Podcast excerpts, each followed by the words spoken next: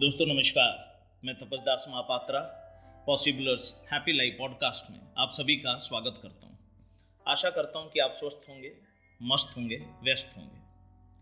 आज five thinking error episode series में ये सेकंड थिंकिंग एरर के बारे में हम बात करेंगे, जिसका शीर्षक है कंसर्न या कंट्रोल हिंदी में अधिकार क्षेत्र।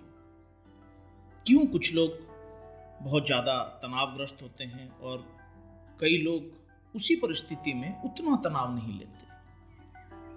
क्यों कुछ लोग उसी परिस्थिति में खुश रहते हैं और उनका व्यवहार बहुत खुश मिजाज वाला होता है और कुछ लोग छोटी छोटी बातों में तनावग्रस्त हो जाते हैं और उनका व्यवहार अपने परिवार के प्रति, अपने बच्चों के प्रति कार्य क्षेत्र में विक्षिप्त हो जाता है। इसका कारण है कि परिस्थिति को समझने का तरीका कुछ लोगों का अलग होता है। परिस्थिति के प्रति प्रतिक्रिया हर किसी का समान नहीं होता। तो आज इस पॉडकास्ट में आप और मैं ये बातें करेंगे कि वो क्या है उस खुश लोगों के दिमाग में? कैसे ये परिस्थिति के बारे में सोचते हैं? कैसे उसका सामना करते हैं?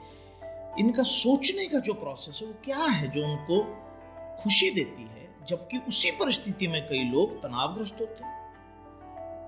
देखिए दोस्तों, आपने देखा होगा, जीवन में ऐसे कई परिस्थिति आती हैं जो हमने चुना नहीं है। वो आती हैं। किसी ने शायद ये कहा भी था कि life is what happens to you when you have been planning for something else आप कुछ और सोच रहे थे, आपके कुछ और प्लान थे और अचानक से परिस्थिति ऐसी आई कि आपको लगा कि मैंने जो जो सोचा था सब इधर उधर हो गया। जैसे अभी भी, चाहे वो पैंडेमिक हो, चाहे वो रिसेशन हो, चाहे वो नेचुरल कैलमिटीज हो, चाहे अपने फैमिली में कोई ऐसी चीज़ हो जाती है, जिस घटना के लिए हम तैयार नहीं होते, या हमारे प्लानिंग के हिसाब से वो चीज़ें नहीं होती। तो कई लोग नाराज़ हो जाते हैं। कई लोग ऊपर वाले से नाराज़ हो जाते हैं। कई लोग अपने आप से नाराज़ हो जाते हैं। And that leads to lot of frustration sadness anger and sometimes depression पर कुछ लोग उस परिस्थिति का बहुत अच्छे से सामना करते हैं। अब कैसे करते हैं?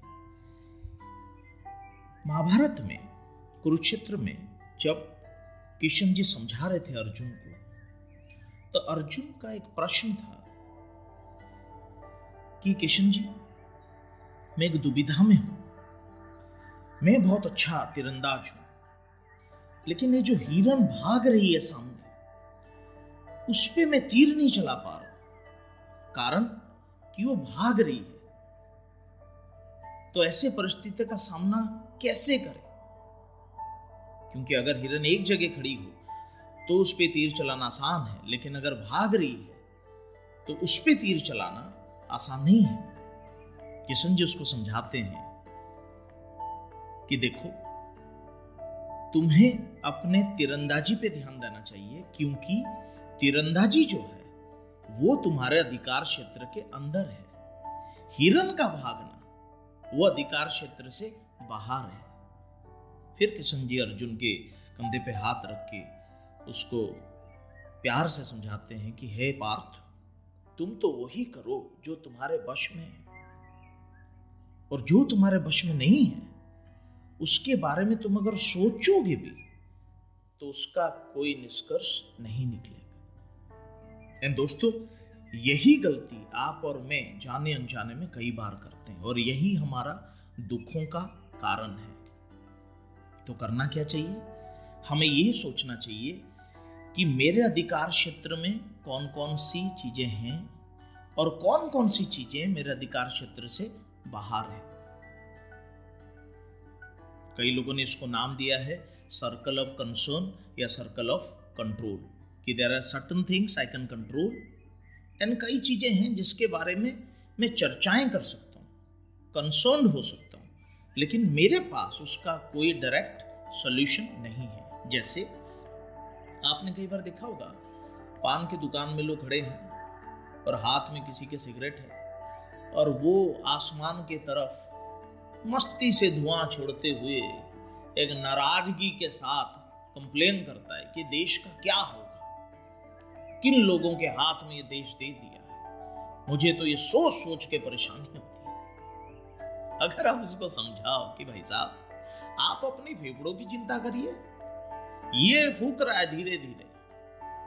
इसकी चिंता आपको नहीं है, लेकिन देश की चिंता है जिसको संभालने के लिए बहुत लोग हैं। लेकिन अगर आप इसे कह दें, वो फिर आपसे लड़ेगा कि नहीं, अगर मैं देश के बारे में नहीं सोचूं और ऐसे हर कोई ना सोचे तो देश का क्या होगा? नागरिक के हिसाब से हमें तो सोचना चाहिए। बात ये नहीं है कि हमें अपने नागरिकता को प्रूव करना है। बात ये नहीं कि हमें अपने देश के लिए नहीं सोचना चाहिए। ज़रूर सोचना चाहिए, लेकिन पहले वो करें जो अधिकार क्षेत्र के अंदर है।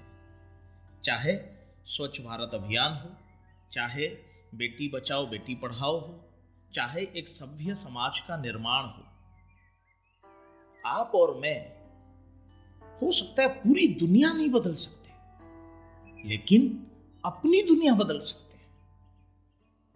ये समझ जिस दिन आ जाती है कि मैं पूरी दुनिया नहीं बदल सकता। मैं जिन लोगों के साथ रह रहा हूँ, उन सबको नहीं बदल सकता। लेकिन मैं अपनी दुनिया बदल सकता हूँ। कैसे? वो सारी चीज़ें करके जो मेरे अधिकार क्षेत्र के अंदर है। मुझे याद है जब लॉकडाउन के समय में आंध्र प्रदेश में एक फ़ोटो एंड वीडियो वायरल हुई। क्यों वायरल हुई? दो महिलाएँ जो शायद किसी घर पे मेड का काम करती हैं, वो जा रहे थे। और जैसे कि लॉकडाउन के समय आपने देखा होगा, जगह जगह पे पुलिस चौकी है लोगों की मदद के लिए विजिलेंस के लिए। इन्होंने क्या किया? ये दो महिलाएँ जो मेड हैं इनको लगा कि जो पुलिस वाले हैं धूप में सारा दिन मेहनत कर रहे हैं घर बार छोड़ के। क्यों ना हम इनके लिए कोल्ड ड्रिंक के दो बॉटल ले जाएँ? एंड आई थिंक डेढ़ दो बॉटल की दो, डेढ़ दो लीटर की दो बोतलें लेके ये उनके पास पहुँचे। जो पुलिसकर्मी को बड़ा अच्छा लगा। तो उन्होंने पूछा कि आप लोग कितने कमा लेते हो महीने में?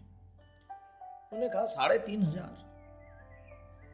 साढ़े तीन हज़ार के तनखे में कोई सौ डेढ़ सौ रुपए की कोल्ड ड्रिंक बॉटल किसी को गिफ्ट में दे रहा है तो it means a lot and it is not about money only it is about the gesture it is about the kindness it is about doing what one can do उन महिलाओं को समझ आया कि हम पूरी व्यवस्था तो नहीं बदल सकते।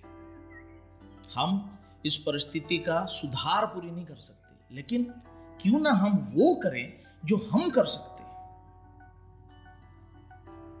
और इस बात से खुश होके आंध्र प्रदेश के जो डीजीपी हैं, मिस्टर गौतम, इन्होंने जब उनको ये बात पता चली, उन्होंने वीडियो कॉल के माध्यम से उन दोनों महिला का थैंक यू किया। कारण क्या है?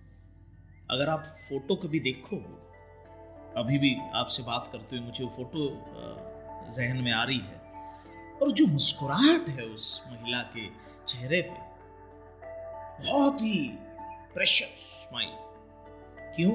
क्योंकि जब आप अपने अधिकार क्षेत्र से कुछ कर सकते हो तो जो खुशी है, वो बहुत ही प्रेसस हो जाती है। ऐसे ही एक वीडियो आई थी सामने, किसी गाँव के वृद्ध व्यक्ति एक हैं, हरियाणा के। वो किसी को समझा रहे हैं कोविड 19 के बारे में कि देखो, अगर अपने देश की सुरक्षा आप नहीं कर सकते कोविड 19 से, कोई बात नहीं। आप अपने समाज की करें। और अगर किसी कारण से पूरी समाज की सुरक्षा आप नहीं कर सकते तो अपने अपार्टमेंट जहाँ पे पचास सौ परिवार रहते हैं, वहाँ की सुरक्षा करें। और अगर किसी कारण से आप अपार्टमेंट की भी सुरक्षा नहीं कर सकते तो अपने परिवार की करें। और अगर किसी कारण से परिवार की नहीं कर सकते तो अपने आप की करें। कहने का तात्पर्य क्या था? कि ज़रूर कुछ करें, लेकिन दोष ना दे। व्यर्थ की चिंता में ना पड़े।